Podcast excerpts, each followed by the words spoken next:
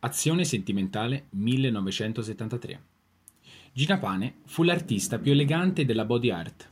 Le sue performance sono sempre state caratterizzate da autolesionismo, lame, spine, oggetti affilati che vengono conficcati nella pelle, provocandole delle profonde lacerazioni.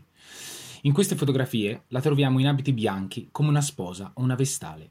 Con la mano destra tiene una lametta con cui si ferisce i polsi.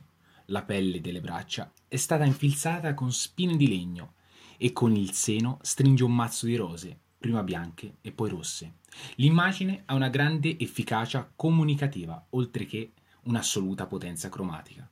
Il sangue cola sulle bianche vesti, sporca e macchia la purezza di quegli abiti. Il significato di questa performance, che a prima vista può sembrare solo un gesto folle, è invece profondo, così come i tagli che si procura.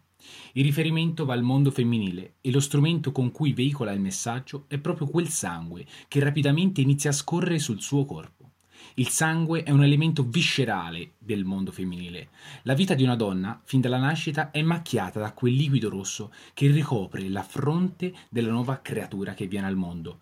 Arriva poi il momento del primo mestruo, in cui si dice alla malcapitata ormai sei una donna quando in realtà l'età è ancora quella delle bambole e dei giochi.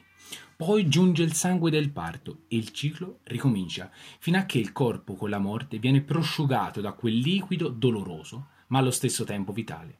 Questo è il messaggio che ci comunica Gina Pane con il suo autolesionismo e ci ricorda che le sacre promesse non sono quelle che la sposa pronunzia sull'altare, ma sono quelle che il corpo sigilla con la sua rossa linfa vitale.